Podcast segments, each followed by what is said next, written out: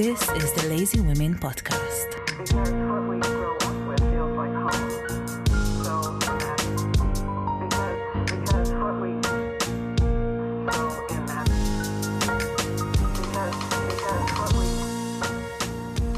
Hi, everyone. Welcome to the Lazy Women podcast. Today, I have two guests with me Anshita Koul and Mari Volar, two international comedians and the co founders of the Clit Comedy Club. Thank you both for joining me. Hello. Hello. Good to have you. That was unison. That was beautiful. um, so, you are both creators of the Clit Comedy Club, an inclusive feminist comedy space that offers its audiences a chance to see up and coming comedians showcasing their material, all while conducting a scientific study to determine once and for all whoever thought women are not funny, right? Wow, that was long. Oh, that is uh, that is a little bit. That is actually a little bit cringe because most of the shit I just wrote on a whim because I had to press publish. Yeah. And it's the first time someone has said it out loud to us because it's usually us saying the same thing to each other. Yeah. It's the first time someone else has said it out loud. And Yeah. it sounds very good and cringy, like Mari said. Yeah, yeah. yeah. It, it's it basically this is the first time anybody has actually given a shit. So this is great. All right, so tell me, tell me the story behind the comedy club. Why did you create it? Do you want the the honest story or the PR approved story? Well, honest story would be best. Um, well, the honest story It was the pandemic. yeah, exactly. The honest story was there was a pandemic, uh, travel was difficult, and I was very poor, and I wanted to be on stage. And I realized that the only way I could do that is if I produced my own shows. But I didn't know what I was doing, so I was like, I need somebody to help me. And then I met Anshita, who had been in the game for way longer, and was like, Hey, I'm great at creative, but I hate admin. So if you do all of that, I'm in. And here we are, three years later, whatever it is. so, how did you meet actually? On a Tinder date. No. this, this is how I meet most of my friends, actually. Uh, but uh, no, we were we were set up by a, a, mutual acquaintance in comedy who knew that we were both in Cologne, um, which is where I still live, and Cologne at the time had like three and a half comedians in it. So uh, I didn't know anybody, um, and so Anshita was um, was here, and and we were put in touch, and then and then everything else is history. Very sordid. We can't discuss it in public. Uh, of course. Yeah. I got a message from Amari and I was like, all right. And we met in Cologne at a cafe and we discovered that we're just twins Yeah. uh, from two different parts of the world. And yeah, like she said, like I was like, as long as you can handle the admin, I'm in, babe. Like, you know, let's do it. So, because I I'm not a fan of German bureaucracy. No one is. But Oh. I mean, Yeah. there are some brave people like Mari who try to engage with it. So I was brave, like, yeah, let's do that. brave or masochistic, that is up for debate. Yeah, I don't know which one's Yeah. worse, French or German bureaucracy. Uh, For, as an Indian, all of them. And now uh, you have this show, The Clitoris Act. Mm-hmm. Tell me a bit about it. How did you come up with it? What's the point you're trying to get across? Once again, do you want the PR story or the honest story? I, I think it's a very it's a very beautiful way how it was born because it there was no intention of like from either of us to write this but we found there was a festival uh, of performance art festival that was happening in Cologne and um, it was more of an artsy kind of a festival and the theme was bodies. And uh, we realized that oh we can maybe create a show uh, which revolves around this theme Yeah. bodies. And we have a lot of experience um, with this subject. And we that's how we started writing the show to apply to this festival. And of course we tried to use different forms like theater comedy. It was not just pure stand-up comedy and uh, we came up with everything the blurbs the you know the whole thesis and everything but we did not get it in the festival. Of course. yeah. So we were like oh now we have a show but we don't know what to do with it. So we started applying to more festivals. And then we got into one of the festivals and that was the first time we performed the show. And yeah after that yeah it's been quite a while and since you know we've been changing the show taking it on small tours i think this is the first time it's going to be like a five big city tour. Yeah. Uh, but we've been performing the show since September 2021, Mm. and it's gotten really interesting, and it's grown, it's evolved as well, and yeah, we're very ve- we're very happy and confident with the show. I think now, so I mean, we have to be. We're taking it on a tour, so Yeah, exactly. I, I just I was like I, I should have done some statistics beforehand, but I just quickly counted. We've been to four countries already, um, about six different cities so far, and now we're gonna take it to well four more countries then I guess. No, three more countries. Fuck, I can't. guys. world dominate, world, world domination, domination, Yeah. world domination. But yeah, basically, long story short, uh, there was a festival about bodies. We were like, wow, we both have one. Great, let's talk about it. And now we have a show. Amazing. And um, well, some of the topics you cover, kind of uh, queerness, catcalling, fat shaming, being an immigrant, all of this, Yeah. they are very politicized. Um, do you consciously use, I guess, humor as political activism, or is that kind of a result of talking about the just something Um, outside of the male experience? I want to I want to pretend to be like yes it's an yes we actually sat down and were like we were going to change the world. I I think it's a more of a consequence Yeah, I think I. So sorry, I'm just gonna. I I thought about it, and it's such a weird thing to say that. Hey, these topics are really politicized. It's literally our life. like that is literally what we live. We are both immigrants. We are both women. We are both fat. Um, you know, we are both queer. Like this is just our existence. So really, like to think that oh, you know, my existence is so politicized and so polarized. It's like for fuck's sake, mostly I just want to walk down to the supermarket and get bread, you know. And so the fact that um, so many people think that these topics are these like huge important, like they are huge and important, absolutely. But at the same time, it's like I I can't make dick jokes because I don't have a dick. So I literally need to talk about the stuff that I know, and this is the stuff that you know we both know. Yeah. I think for me personal is political political is personal. It's always been like this.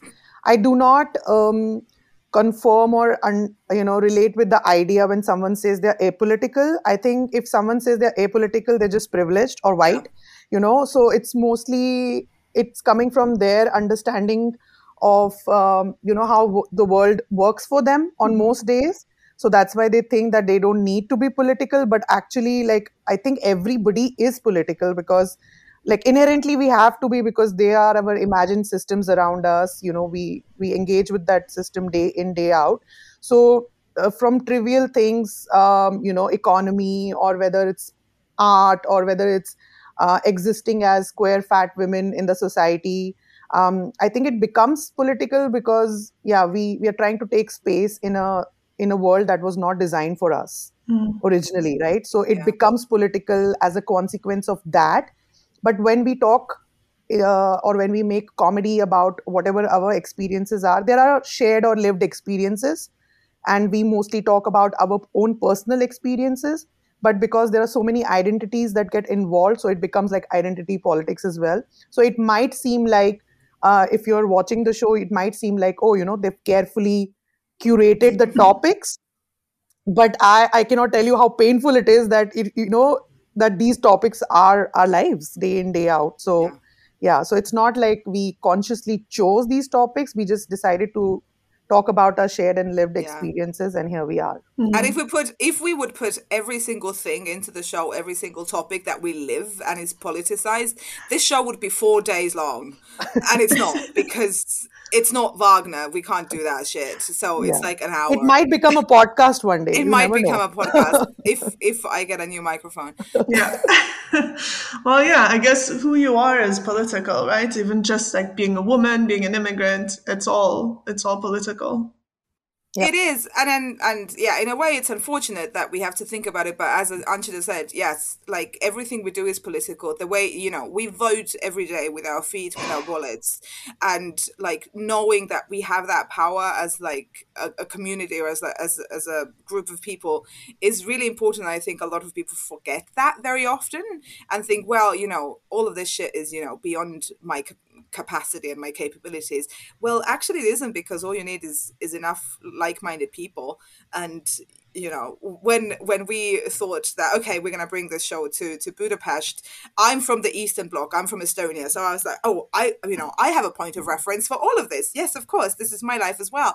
And then we you know then we actually were told some of the the policies that have come out of of of hungary mm-hmm. you know the last years and and and and so on and so so forth. Then we were like oh okay no actually yeah this is mm, are we going to be allowed in the country? And now we're selling tickets, and people are, you know, super happy to come and see the show. So, so even even in a um, in a society where, where things seem to be going backwards, we can come and and do these things, and people are interested in them. And time travelers, time travelers. Yes, we are time travelers from the west. No, oh, no, we're not. No. So at um, at Lazy Women, we previously um, talked about the punchline gap um, the idea that men achieve more laughs than women. And then there's also this um, concept where women tend to fake laughter um, mm-hmm. to placate men. I'd like to get yeah. your kind of thoughts on that. Have you, as female comedians, experienced this gap? Yeah. I think that's why we're in comedy. I, I, I kind of trying to reduce the gap, but like more than as a comedian, just as a female, I think 20 years of my life, I just laughed at really bad sexist jokes. Um, and then, of course, you know, felt really shitty about laughing because I felt like, you know, because you, I, at least if I speak from my experience, I was raised to kind of make people very comfortable around me. And if that a person's gender is male, uh, that's very important mm-hmm. because you know in your head you're like yeah men are running the world men are running the society so of course they have more power than any other gender, like cis men, cishet men. So yeah, so I think even if it, I did not like the joke, or even if I found it really problematic, it was such a like you know bo- bodily response. It was like it was it had become my norm until you know I had the privilege of more experiences in life. I traveled more where I realized that I don't really have to do this. And at, I think at some point I realized that you know most of these people are not funny and i have funnier shit to say. So maybe then just being just laughing on these really bad sexist jokes i should just start making my own sexist jokes. No not sex but like just get into the comedy and because i often got the one thing that i often got in india back in india whenever someone would make a misogynist remark or sexist joke and I, if i did retaliate if i said that you know what? Like or i made a face. Often the the counter was like oh i was just joking. Mm. yeah. I was just joking you know? And it became like okay if you can just say i'm just joking you can get away with a lot of bullshit. Yeah. So i was like okay then i need to start joking as well because there's so much i want to say right? So if you can get away with uh, a lot of things when you're just joking then why are women not joking? Because our entire life is equal to pain. Sometimes i feel like you know and uh, best comedy comes out of there. So i think for me uh, as more as a female than as a comedian but of course when i started doing comedy i immediately that was the first thing i felt because i started doing comedy in india.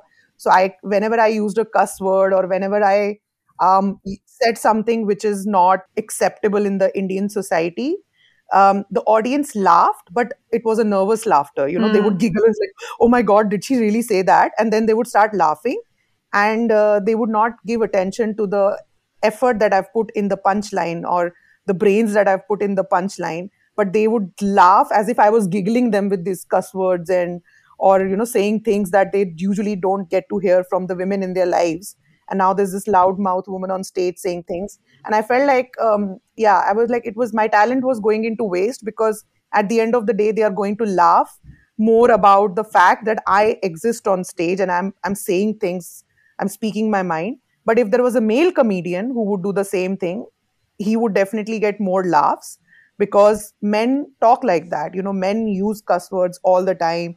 Men uh, take space all the time. So you know all of those nuances I like were not applied in my case. So definitely the if if if I would say that in fact I remember back in India as a social experiment, male comic friend of mine and me, we did this because we had a discussion about this. So I asked him to do my punchlines on stage and I went after him, and we got different laughs. Wow. Hence proved. um i i also i love this like concept of like uh you know who who thinks what of humor. Like um this this sort of um, dating study came out recently. And um the the main thing that you know kind of went viral from it was that uh, most people say that they uh, need uh, their partner or they want their partner to have a sense of humor. But then the question was, what do you count as a sense of humor? And for women, it was men who can make me laugh. And for men, it was women who can laugh at my jokes. Oh, right. So, so like the inherent understanding of what funny is, is different, like in the sort of cishet world, right?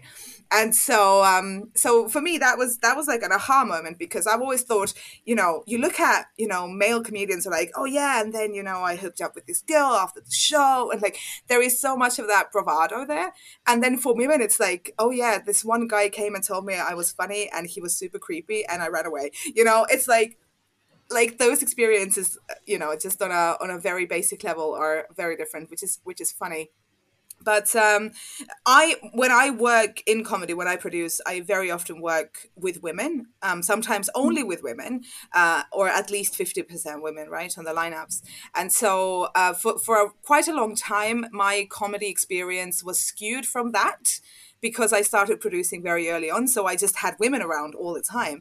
And then when I actually, once the pandemic ended and I was traveling more and I was going into new spaces, new comedy rooms, and um, the notion that I then got of like, oh, I'm maybe the only woman here, or there's another one, um, you know, and then there's like six guys, and the literal, so not the literal, but the proverbial dick measuring contest that sometimes happen sort of backstage, and like it's all this sort of banter, and I kind of.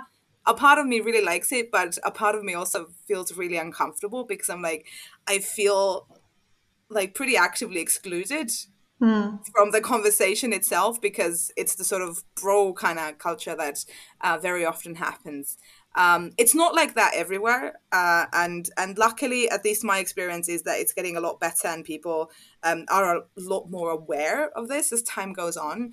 But um, I think also it's because we are finally talking about these things, and Yeah. that's an important thing to do. Yeah, I like to say the green room is getting diverse. So yeah, More diverse. Yeah. It's still not diverse, but it's Yeah. it's it's better. Yeah. yeah. Yeah, because it's, I mean, it's very male dominated, right? Stand up comedy. Yes. So the statistics, the, the only like official statistics um, about gender representation in comedy come from the US. Um, and the statistics are that um, 12 to 15% of comics are women. Um, and in Europe, I would say at a large, it's probably similar than the US, to be honest. Um, so it's it's not great. Even if it is 20% in Europe, it's still it's still like a fifth, you know. Yeah. So so there's definitely a lot of inequality there, um, sort of gender wise itself. I know that women uh, comedians receive a lot of kind of bullying and abuse online. Has that been your experience as well? Have you had issues? And how do you deal with it? That's why I moved to Germany.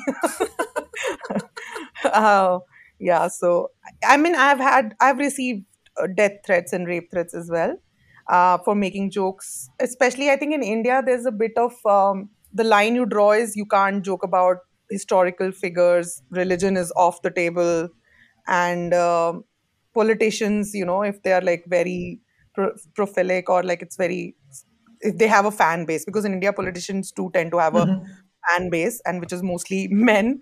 So um, a lot of my uh, friends who are female comics based in India they faced as well. So you then start to censor yourself because I come from Jammu and Kashmir, uh, Kashmir being a very politicized piece of land between India and Pakistan. As a Kashmiri, I tend to do a lot of political comedy as well. And uh, the opinions about Kashmir in India are like completely polarized. And so, you know, if you go on stage, you are a woman and you talk about Kashmir, uh, and if you talk about the unpopular opinions you have, uh, yeah, they're going to come at you. So I faced that a lot there. Here it's a bit easier for me because here, here when I get trolled, it's very cute. it's very cute how they troll. Like you know, it's more like you know body shaming, or it's more like uh, I I love dick pics. I love dick pics. Dick, pic- dick pics. Dick No, pics are the, you can't say that. Stop No, I have, dick because- pics. because I have a I have a buffet to choose from, you know. So I, I have de- death threats, rape threats, dick pics, and then just uh, you know trolling. I would, if I have to make a choice, I would choose dick pics uh, in my DMs because dick pic has like you know it's uh, you you can perceive it as a piece of modern art. Like you know, there's no words. It's just a dick, and you look at it, and you can perceive it the way you want there's no explanation but then when you when when there's a rape threat it's very explicit you know Well, that's it yes. yeah it's I very mean, yeah, but it's it's you know, it's kind of saying like, wow, China is so free next to North Korea. Like, Yeah. it's, So, it's, it's like, I'm- do you think yeah. bad or worse? It's Now, of like, course, I'm being sarcastic, but you know, it's just that if I have to choose from the buffet of DMs I receive, I would go for dick pics because I think they are the best. But no, I mean, here the amount of trolling that I personally have received, it's not, it's not up to the up to my standard. So it's like it does not move anything inside me. It does not pierce my soul. So I, I'm- I'm able to deal with it.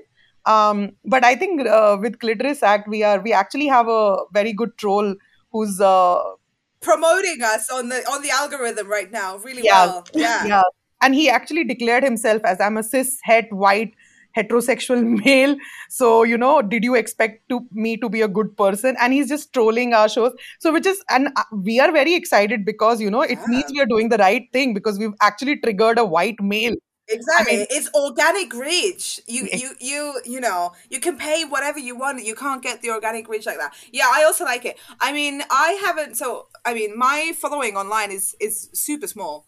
Uh, and um and I don't really post that often mostly because I just I'm very lazy, uh, which is why I'm on the Lazy Women podcast. Uh, but uh, but I have had yeah most it's it's mostly it's it's body shaming and I'm not saying that body shaming is not bad. Body shaming has led people to like attempt suicide and also be successful with it, uh, and that's horrific. Um, but and another caveat is if this had happened to me about ten years ago, if I had if I had started this journey ten years earlier, and I would be in the position that I am in today 10 years ago i would be gutted every single time anybody said anything negative about my body because um, i was telling myself awful things every single day. Uh, but I've I've been on, on a very long journey of like self recovering that and and relearning and unlearning all of those expectations and realizing what my worth is outside of that perceived societal image of what a woman is supposed to do and be and look like. So now I kind of look at that as like validation. Like somebody once trolled me, and like the cutest thing they said was that I have a face for radio, and I was like, ah, thanks. Oh my that's so adorable. Oh my god, yeah. That's so it's old like- school well. it's I know it's like yeah it's like AI like it's a very badly yeah. written AI insult basically Yeah. but uh, but I was like oh my god yeah if only can, I can get one of those contracts I wouldn't have to put on makeup and I could talk endlessly give me a breakfast program already um so I can take that as validation because to me it's like oh like my appearance is the only thing you get to go after there's nothing else about me that you can tear down except for my appearance. Well, I'm a fucking success then, aren't I? So, um, but once again, re um, confirm that if this had happened earlier in my life when I was not in a secure enough place about myself, if I hadn't done therapy, if I hadn't realized all of these things, if I hadn't had the community around me that I have now, it would have been fucking atrocious, which is mm-hmm. why any sort of bullying is not okay in any Yeah. shape or form, of course. Yeah. Yeah, for me, just what I just remembered me. For me, like in India, body shaming is a conversation starter. So it's it's more about like I had I think I've been body shamed more by my extended family members, friends, people I love, people who love me. Yeah, so for me, it wasn't like if it was like even if a stranger was body shaming me, it was me. It it was very light because you know, like I have been body shamed by my own extended family to an extent where you know the the external trolls or DMs did not even like break a muscle because you know I've been body shamed by the pros. And it's it's so much it of course it uh, you know it uh, it ruined uh, my relationship with my body. Uh, i have body dys, uh, dysmorphia. Uh, i have a very toxic relationship with food that i'm now unlearning as well. Um, all of that has happened of course. I've, I've processed that in therapy all jokes included. Like it is it is a nightmare uh, you know to spend most of your life kind of hating your body. And then after that you know doing so much of unlearning and rework to reconnect with your body while everybody else in the world is still kind of following the same beauty standards. So it feels like you even if now we are unlearning even if now we are doing the right thing but we are so few it still feels like a movement. Like you know it feels like you're being revolutionaries to Yeah. just exist in your body which sometimes is taxing it's draining we could have used that energy to write maybe two more shows by now but you know but we have to kind of deal Instead, we've made the one that we have very good. Buy we talk, tickets, we talk about all of this in the show the clitoris act as well but it's gonna it's it's a lot more fun because there's a lot more jokes.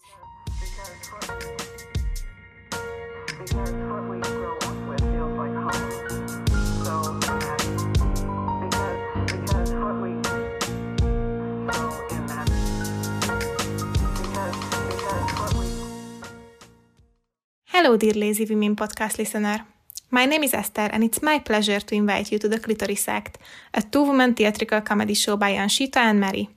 The Clitoris Act, or two cis 30 somethings and their obnoxious views about the perils of patriarchy, is coming to Budapest on the 6th of March. After the performance, I will be moderating a Q&A to discuss the heavier themes of the show. I hope to see you there.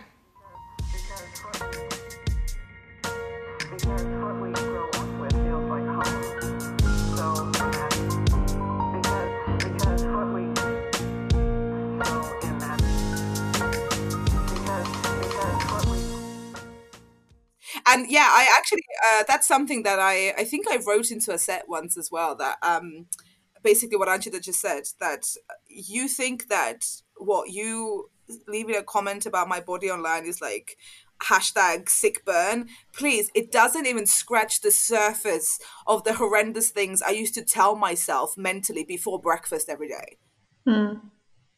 Whatever you can come up with i've told myself worse Yeah. already thousands of times. In my case my my family. Well yes my family as well but still but you know it feeds into that and and i think for most of us uh, we are our harshest critics. I think that's like a very human trait. I, I don't maybe it's a woman thing maybe it's a human thing. I don't know. I have not con- you know conducted uh, a massive survey. Maybe a woman thing. people get in touch with us via DMs. Let us know. You know, let's let's do this survey now. But uh, we are our harshest critics. So whatever you know people say on the outside, it's sort of then if if you are still in that downward spiral of of self hatred in any shape or form, then it's kind of like confirmation. And it's it's the same kind of thing as with online reviews, right? If a restaurant has a hundred good reviews, but two really really bad ones, you're gonna believe the bad ones, aren't you? You're like, yeah, Yeah. they're rats kitchen. It's not ratatouille; it's worse. Uh, but uh, so it's the same with yourself, right? If somebody then comes and tells you something that you suspect about yourself, um, it's it, it's gonna hit that much harder. Uh, if you haven't done the mental work uh, needed uh, to get out of it, and it's a lot of work that is needed because society does a damn good job at uh, reinforcing those narratives for us. Because yeah, otherwise we would have so much time writing so many comedy shows. Jesus fucking Christ! So, one final thing I want to ask you about is political correctness. Um, see, there's this sense or discussion uh, nowadays that people think, or mostly men think, you can't joke about anything anymore.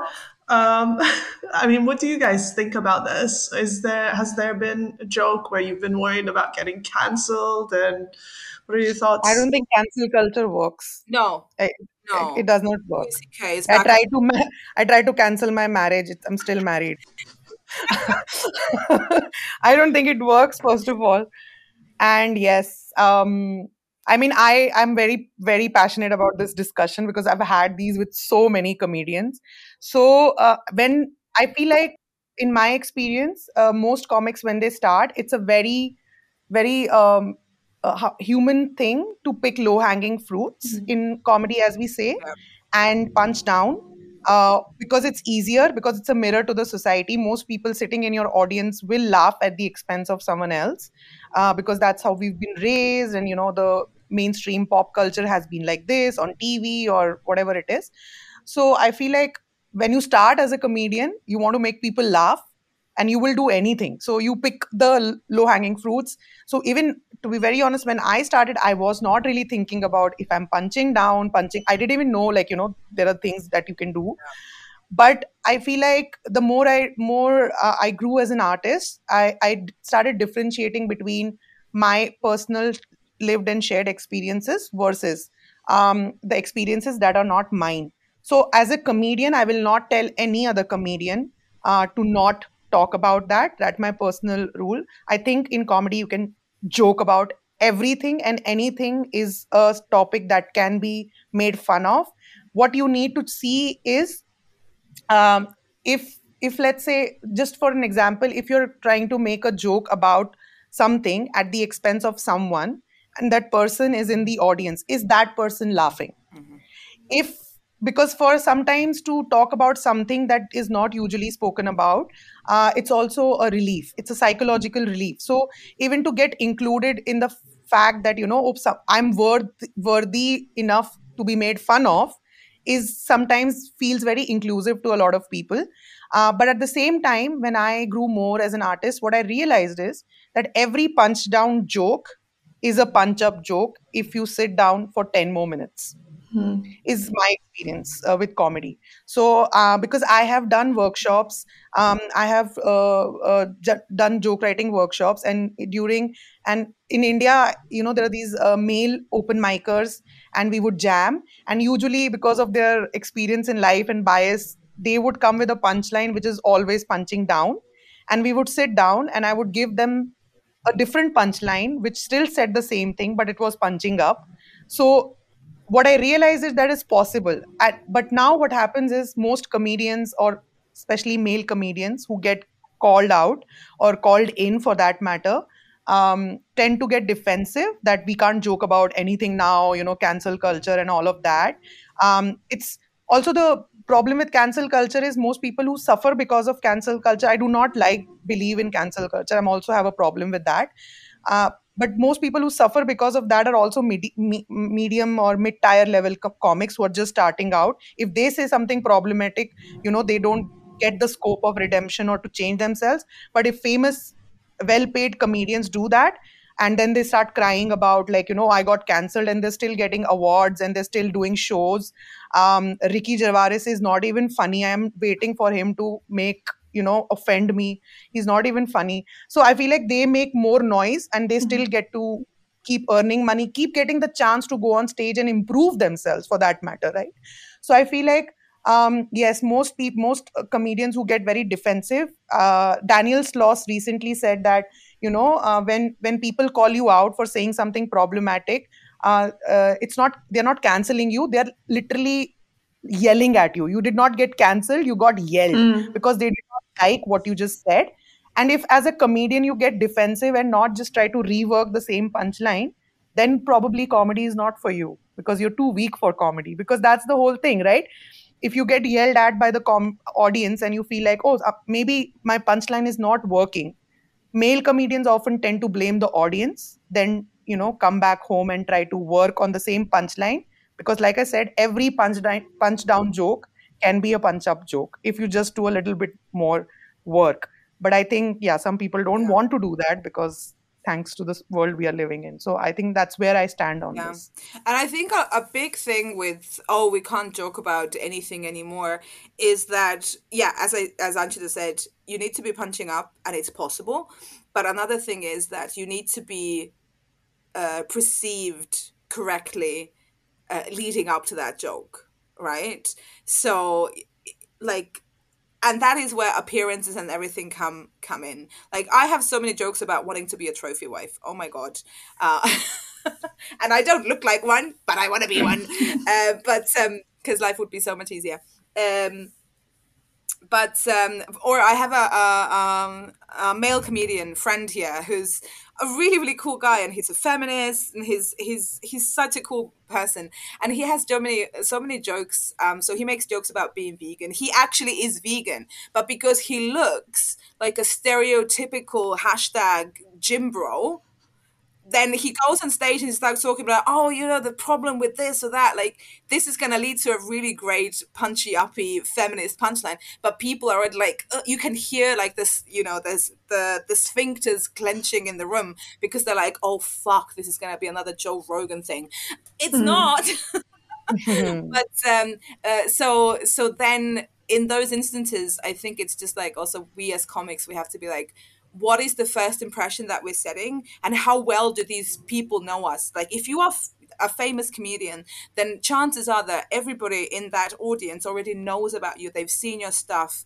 They've you know looked you up on social media. They have a framework of who you are as a person which is why you know like your family members are so funny inside the house but if people are coming over, over who have never met them they're like holy shit.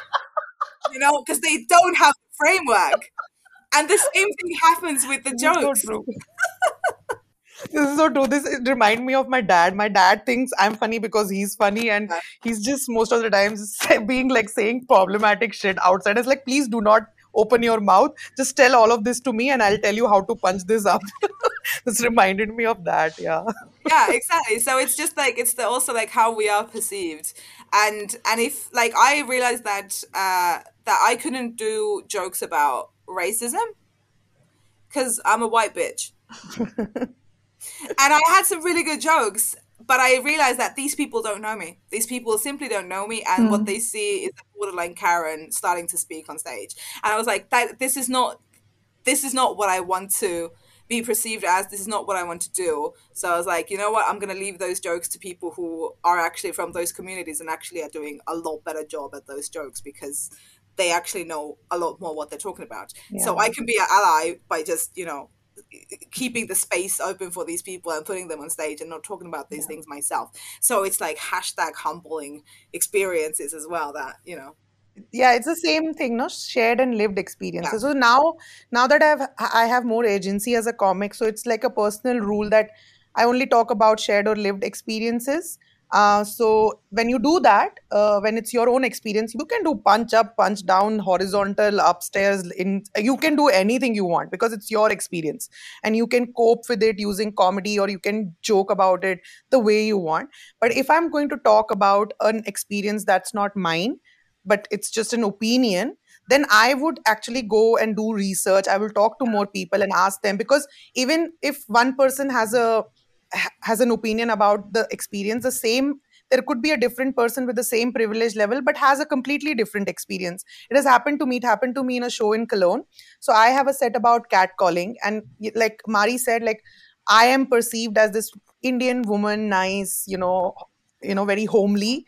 And i talk about that how i miss my catcallers a lot because you know and you know this sexual desires and i spoke about that so I think I used to have a joke about uh, rape at some point, uh, and I have like I have had experiences where I almost escaped rape in my life.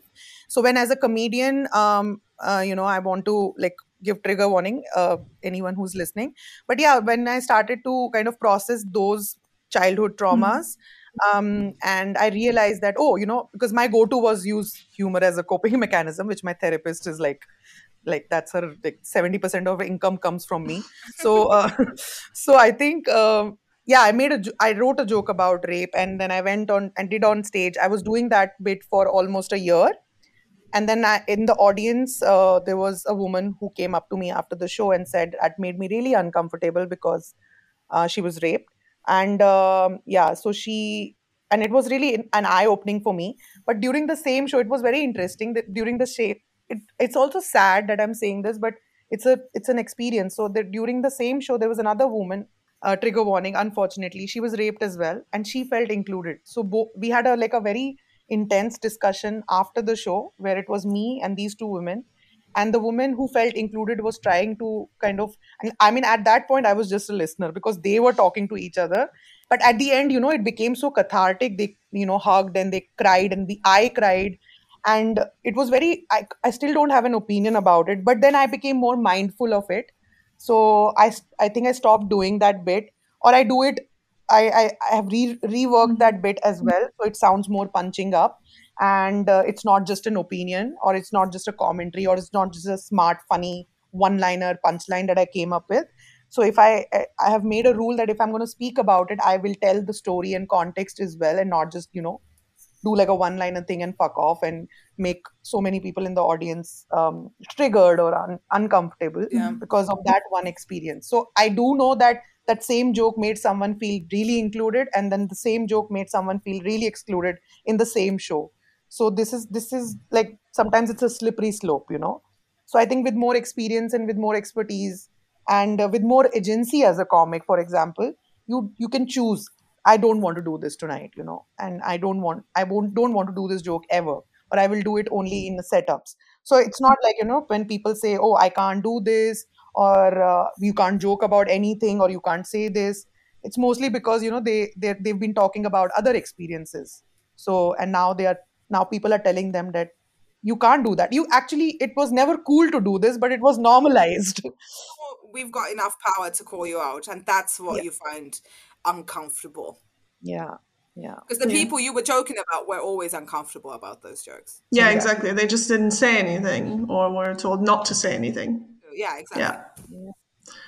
Right. Well, ending on a high note. Well, but th- this is important, and this is also why uh, for our show in Budapest we um, are adding a, a Q and A section after the show, um, so, just so that we can actually open these topics. Because yeah, sometimes it's like the joke ends on a high, but after the high, after the punchline, actually comes a whole lot of baggage that we don't get to discuss in a, in a mm-hmm. framework of a of a performance, right? And so this is why we we are also adding this bit so that we can actually sit down with the audiences and be like, well, what do you think? Yeah. What what is it? What is it about it? Like, what made you feel uncomfortable, and why was it? And and should we, you know, look into some of those things? Mm. And I'm so excited about that. Yeah, I'm I'm very excited. I'm actually doing a spot tonight. Um, it's a very famous uh, storytelling space in Amsterdam, but they have rules. Uh, and this person sent me a, a line, uh, one of the rules, and it it really really moved me. And this is something that I really believe in. But I want to say that when in when we are doing the clitoris act, we are talking about a lot of issues that can be very hard to sometimes digest. But I want to tell the people who are listening and the audience that we speak from the scar and not the wound. So I think Yeah. it's what uh, this person also told me that when you tell the story, uh, we just request you to say the story from the scar and not the wound. Uh, I personally make it make make it a point that I'm not using the stage time for psychological relief now. I am processing a lot of things in therapy. People who are listening, listen. I do not really miss my cat callers. Um, I am processing all of that in therapy, but I am using the stage to tell my story, my experiences, my shared experiences. And I think I can say the same for Mari. We are talking about our experiences. We have unlearned a lot of things. We have healed from a lot of things. We are processing. We have more tools and agency to process a lot of hard things when it comes to especially body standards. Um, so, which is why you know we can use humor in a Yeah. healthy way to channel all the anger and all the experiences that we have. It's not about just coming on stage and talking about something which is hard to hear just to shock the audience. Yeah. Um, that's not what we are No. aiming for. And uh, that's why we reached Lazy Women because we didn't want to find a venue, put up a show, and go there and say things. We wanted to work with a feminist organization that understands the area, that understands what could the consequences be if we do a show here and that's how we wanted to collaborate with other people who understand the area better than we do so because we don't want to come there and you know Drop a bomb and then leave on the first train out. Yeah. yeah so uh, we are very mindful about that and we're really grateful that we found lazy women and i am glad that you know this is happening Yeah. And most importantly, tragedy plus time equals comedy, Comments, which is which is a rule that we go by. And I have to say, Selin, um, I love the questions you ask because I'm so tired of the question. How does it feel like to be a woman in comedy? It's Yes. been five years. I've been doing it for five years, but I really like the, uh, especially the last set of questions that you asked, the punchline gap, uh, the political correctness, the cancel culture. Nobody's asking that. So uh, good job on curating these questions. It was really nice. Yes, every single one of those questions could have been a one hour episode on its own. Yeah, that's that's true. Well, thank you both so much for doing this, and um, I hope to catch your show sometime. I am soon uh, giving birth, so unfortunately it won't be very soon. but yeah, We hope to see you as well someday in the audience. Yeah.